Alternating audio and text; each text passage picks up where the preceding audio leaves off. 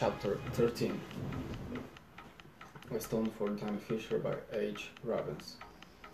I woke up that morning to the drone of my father's voice. I lay sleepily, sleepily on the bed, vaguely trying to puzzle out his words. Suddenly I was wide awake. Today was the day. Tomorrow it would be the would be over, and I'd go back to normal back to being a nobody. I swung my feet over the side of the bed, find my slippers, and I stood up, stretching. Maybe it was better so. The old, man, the old man should be happy then. He would have his doll and would uh, be uh, through fighting. Then maybe things would be quiet around here. This last week between fights had been hell. Papa had picked on me all the time. I tied my I tied my bathrobe around me and went to the bathroom. I looked in the mirror and fingered fingered my face. No sense in shaving today. It would only leave my skin too tender and easy to cut. I was willing to lose, but I didn't want to bleed to death into the bargain. I brushed my teeth, teeth, washed my face, and combed my hair. I decided to leave the shower till later this afternoon when I was down at, my, at the gym. They had hot water down there. As I went back to my room, the sound of Papa's voice followed me through the hall. I dressed and went to the kitchen. Papa's voice died away as I came into the room. He looked at he looked up at me coldly over the rim of his coffee cup. Mama hurried over to me. Sit down and have some coffee. Silently, I sat down at the table opposite Papa. Hi, Mimi, I said as, he, as she came into the room. Things were so bad I was even talking to her. I was, I was even talking to her. Things were so bad I was even talking to her. Her smile was warm and genuine. Hi, young champ, she jested. You're going to win tonight. Papa's first slammed down on the table. God damn it, he shouted. Shouted. Has everybody in this house gone crazy? I don't want to hear no more fight talk, I tell you. Mimi turned a stubborn face toward him. He's my brother, she said quietly. I'll say what I want to what I want him to say. What I want to him. I could see Papa's jaw fall. I think it was the first time in her life that Mimi had overspoken back to him. He sputtered for breath as Mama's hand fell restrainedly in his shoulder. No arguments this morning, Harry, she said firmly. Please, no arguments. Mm, but you heard what she said. Papa seemed confused. Harry, Mama's voice was sharp and nervous. Let's eat our breakfast in peace. A tense silence fell across the room, broken only by the clicking sound of the dishes as they moved to and from the table. I ate, ate quickly and silently. Then I pushed my chair back to the table and stood up.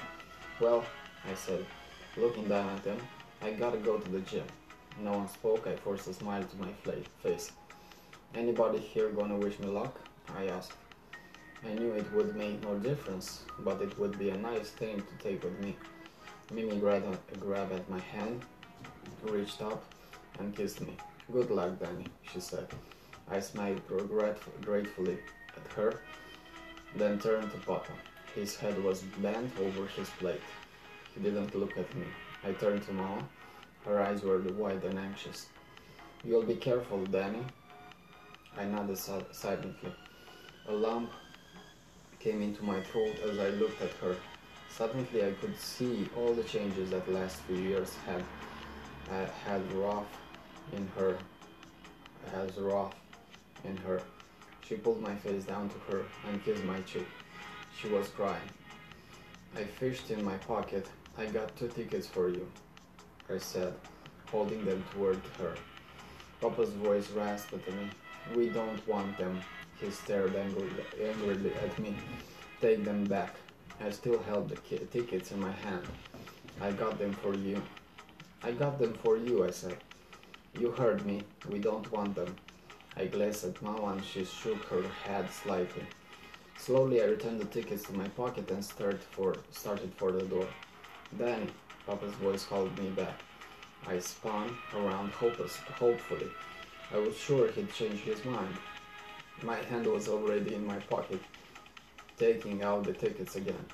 Then I saw his face and knew nothing had changed. It was white and grim, and his eyes stared hollowly at me. And his eyes stared hollowly at me. You still going to fight tonight? I nodded. After what I told you? I got to, Papa, I said flatly. His voice was cold and empty. Give me your key, then. He held his hand out to me. I stared at him for a moment, then at Mama. Automatically she turned to Papa. Harry, not now. Papa's voice quavered hollowly. I told him if he fought again, he would not come back here. I meant, meant it. But Harry, Mama pleaded, he's only kid, child. Papa's voice burst into rage. It filled the small kitchen like thunder in a small store. He is man enough to kill somebody. He is old enough to decide what he wants. I took enough trying to make something for him. I'm not doing, going to take any more.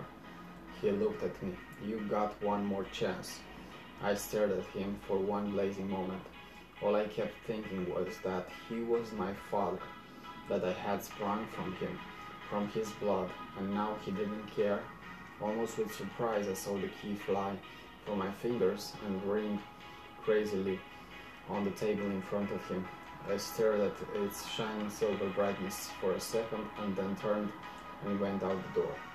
I stood in front of Phil's desk as he counted out the money and dropped it on, on the desk. There was no smile on his lips now. The eyes, almost hidden in their rolls of fat, were crafty and cold. He pushed at the money, at the money, with pudgy finger. There it is, kid, he said in his husky voice. Pick it up. I looked down at, at it, five crisp, new $100 bills. I picked it up. I, it felt good in my hands. Papa would sing a different song when I showed him this. I folded it and stuck it in my pocket. Thanks, I said grudgingly. He smiled. Don't thank me, Danny, he said quietly, and don't cross me. I looked at him in surprise. I wouldn't do that, I answered quite quickly. I didn't think you would either, Fields said, gesturing with his hand. But Spit thought you might. I looked at Spit, who was leaning against the wall, cleaning his nails with his switch knife. He met my gaze. His eyes were cold and wary. Whatever gave him the idea he could think? I asked Phil sarcastically. Phil laughed loudly. His chair creaked as he got out of it. He came around the desk to me and clapped a heavy hand on my shoulder. Bright boy, he said, geniality back in his voice. Just don't forget that's my doll you're wearing. I won't forget, Mr. Fields, I, I said, starting for the door. There's one more thing I don't want you to forget then, he called after me. From the doorway, he looked immensely gross and powerful, standing there in front of the, his desk. This was the Maxie Fields I had heard about. What's that? I asked. His eyes seemed, seemed to open suddenly, revealing colorless, colorless agate irises and be, uh, beady pu pupils. I'll be watching you, he replied, his voice heavy and menacing. The hoarse shouting of the crowd came down to the dressing room and beat against my ears. It was a heavy, monotonous sea of sound, a cry as old as time. People screaming like this in the jungle when two animals fought. They screamed like this in the Colosseum on Caesar's holiday, holidays. Five thousand years hadn't changed them. I turned my head on table so that my arms covered my ears and deadened, deadened, deadened the sound, but I couldn't keep it up out altogether. It was there, only fainted now. Fainter, fainter now, just below the range of, of hearing, but it would come back the minute I turned my head.